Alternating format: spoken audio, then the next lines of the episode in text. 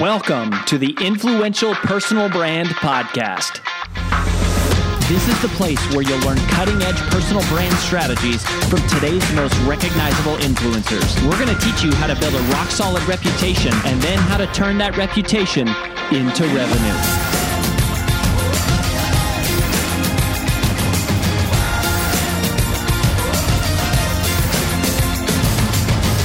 I'm your lead host, Rory Vaden, co founder of Brand Builders Group, Hall of Fame speaker, and New York Times bestselling author of Take the Stairs. Welcome to this special recap edition of the Influential Personal Brand Podcast.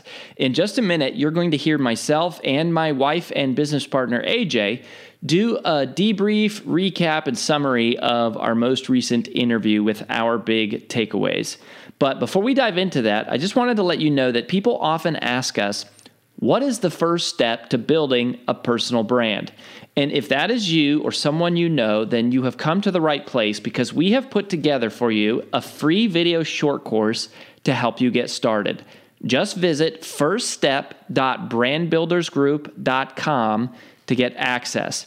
In it, we're going to walk you through what exactly is the genesis of a personal brand and the six key questions that every personal brand must be able to answer, but that almost none ever do. So go ahead and visit again firststep.brandbuildersgroup.com to get started, and we'll see you there. Now, on with the recap.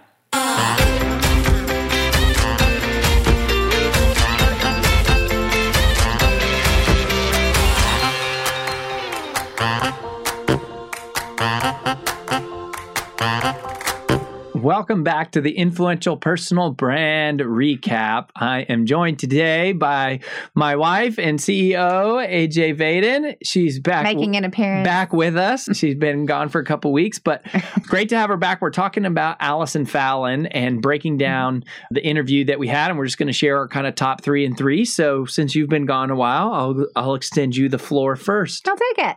So uh, my first kind of recap takeaway or highlight that I jotted down was this this comment that she made very early in the interview, and it kind of set the tone for the rest of the interview, in my opinion, which is great writing comes from great thinking. Mm.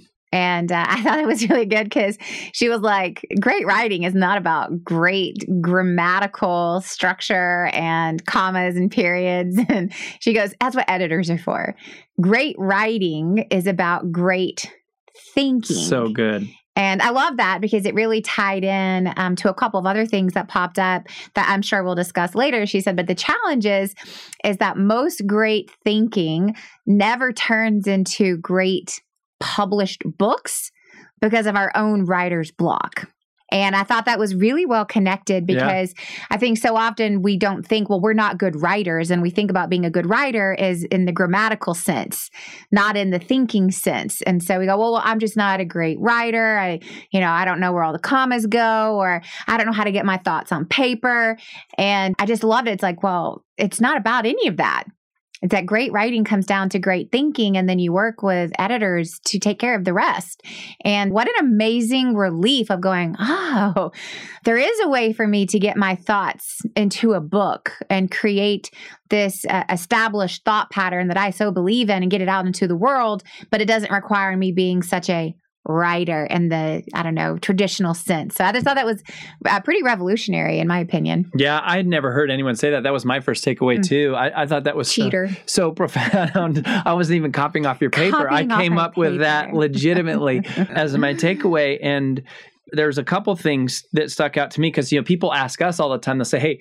Does Brand Builders Group help people write books? And the answer is yes. And they'll say, well, do you publish books? And it's like, no. and we do you edit them? No.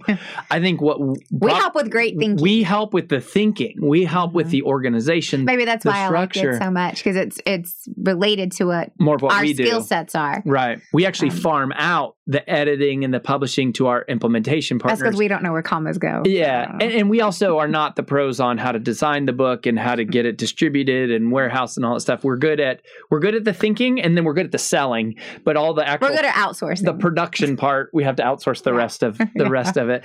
But yeah, that's super powerful. The other thing that I, I think is is a worthwhile you know lesson here that I've learned over the years is there's a lot of different types of writing, writing and writers and editors.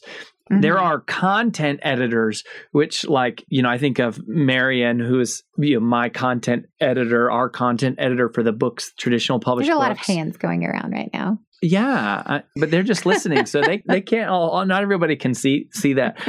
But you've got content editing, which is really about the thinking and the organization, and then you've got more of like copy editing, which is like the commas and the periods. Then you have copywriting, which is different. That's more of like the marketing and sales copy that would go on the jacket, and those are a couple different types of skill sets and different types of people if you're thinking about launching a book or doing a book that you know just to kind of think about that so we both had the same first one what was your Yep. second one My second one, um, kind of connected to that, was around this writer's block kind of concept and idea. And I'll kind of say this again, but I, I wrote it down in the way that I translated what Allie said. Allison. Does she go by Allie or Allison? I think she goes by Allie by Yeah, her was like- friends. Everyone I know her calls her Allie, but it's Well, I've got her in my mind as Allie. So Allison, Allie. Allie Fallon. person. But most great ideas never get published due to your own inability to get your great thoughts onto paper.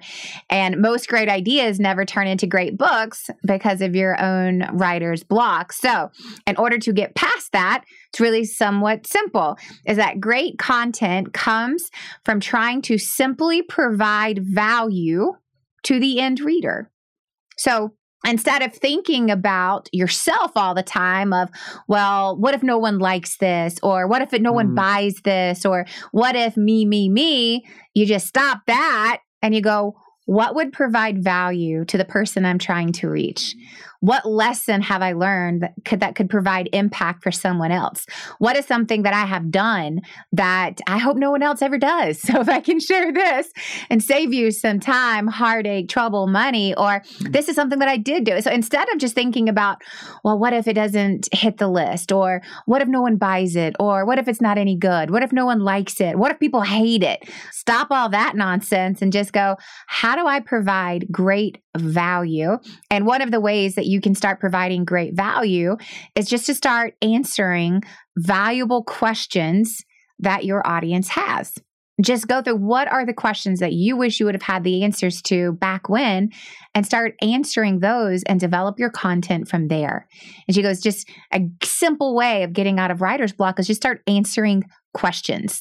I thought that was Yeah. brilliant. We talk a lot about that, but in the context of a book, I thought it was so helpful and simple, which is so important to all of you who are listening. Yeah, and I think is it's funny because I think of myself more as a writer today, but so many people don't think of themselves Hmm. as a writer, and I never thought of myself as a writer. And I was worried, like, are they going to like my writing style? And to what you're saying, the best writing style is just something that's valuable to the reader. Yeah. Like they don't really care about the others. That's right. So I think that's so good. My second takeaway was just a super quick little nugget that she said. Think about what's your favorite book, Yeah. and then who published it. And n- almost none of us would actually know the name Unless you're a publisher. unless you're a publisher. But even I bet a lot of publishers don't, Don't even even know, know. Yeah, the books that's that they didn't publish. And so I think you know we get caught up a lot of times in like who's the publisher and you know that and it's like at the end of the day it's just what you're saying it's how do i create a valuable book Mhm. I mean, each publisher has different values, and there's you know there's pros and cons of of different things. But at the end of the day, as the author, it's your ideas that matter, and don't get so hung up on whether it was self published, traditionally published, you know, vanity published, which Yeah. is like in between. Just create an awesome book and help help some people. So that was a great reminder. Yeah, for me. well, that actually is a really good transition into my third and last point, which is when it comes to asking yourself, should I try to go the traditional route and try to get a traditional publisher to publish my book? Should I self publish it? Should I do this hybrid model? Like, Mhm. what's more important? Right? Like, which one should I really go for? And I loved what she said. She goes, Well, it's a really simple question. And remember to ask yourself this What's your favorite book? Okay. Now, who published it? And if you don't know, there's your answer because it doesn't really matter. And I think that's really just kind of so awesome. I think we do get so hung up on that. And she said the truth is is that most great books you never know who the publisher was because it doesn't matter. It's about the great content and truly what's way more important than the type of publisher you have is your own ability to distribute the book. It's your own personal distribution plan, Yeah. which comes down to your platform, which is, well, how many people can you get it in front of on your own without depending on a publisher? Because publishers don't sell books. Let's just call that what it is. They're publishers. They're not marketers and they're not sellers per se. They're publishers. It's going to be up to you, anyways. So, why not focus on that in the first place of going, how am I reaching people on my email list? Who am I speaking in front of? Who's subscribed to my podcast or how many podcasts am I on? What's my social media reach? But what platform do I have and what distribution do I have with that platform? And that's the much more important question to ask versus who's going to publish my book. hmm Uh, such a good reminder because you think about it. You know, when you start on the journey, you think that the quality of the book determines the sales success of the book, and it's not really that. I mean, that's a part of it. Spoiler. But it's like the quality of the book is directly in proportion to the number of people the author can get in front of. Yeah. So that's really good. But for me, the third takeaway was just kind of a different way of thinking about it. And she said, if you've got an idea that's been gifted to you, you feel this prompting on your heart, this calling. The word that she used really stuck with me. She said, You are the steward of that idea. Mm. Like if you've been gifted this, it now means that you are the steward of it. You it is your responsibility it's your obligation it's your it's your duty it's your privilege to carry this idea and sort of you know birth it into the world and that was just really powerful for me to go okay you know you want to be a, a big author and you want to you know, impact lives but just the idea itself is something that you're stewarding and that that means that somebody else out there needs that idea and you got to be accountable for delivering That's it so I love that. beautiful stuff make sure that you're listening go back and listen to the episode if you haven't Allie drops a lot of little nuggets, and Nuggets. tidbits Mhm. and we really love her and recommend her for a couple of different things that we introduce clients to. But that's all we've got for this recap edition of the Influential Personal Brand Podcast. Keep coming back. We're here for you, cheering you on. See you next time. That's all we've got for this episode of the Influential Personal Brand Podcast. But here's some great news.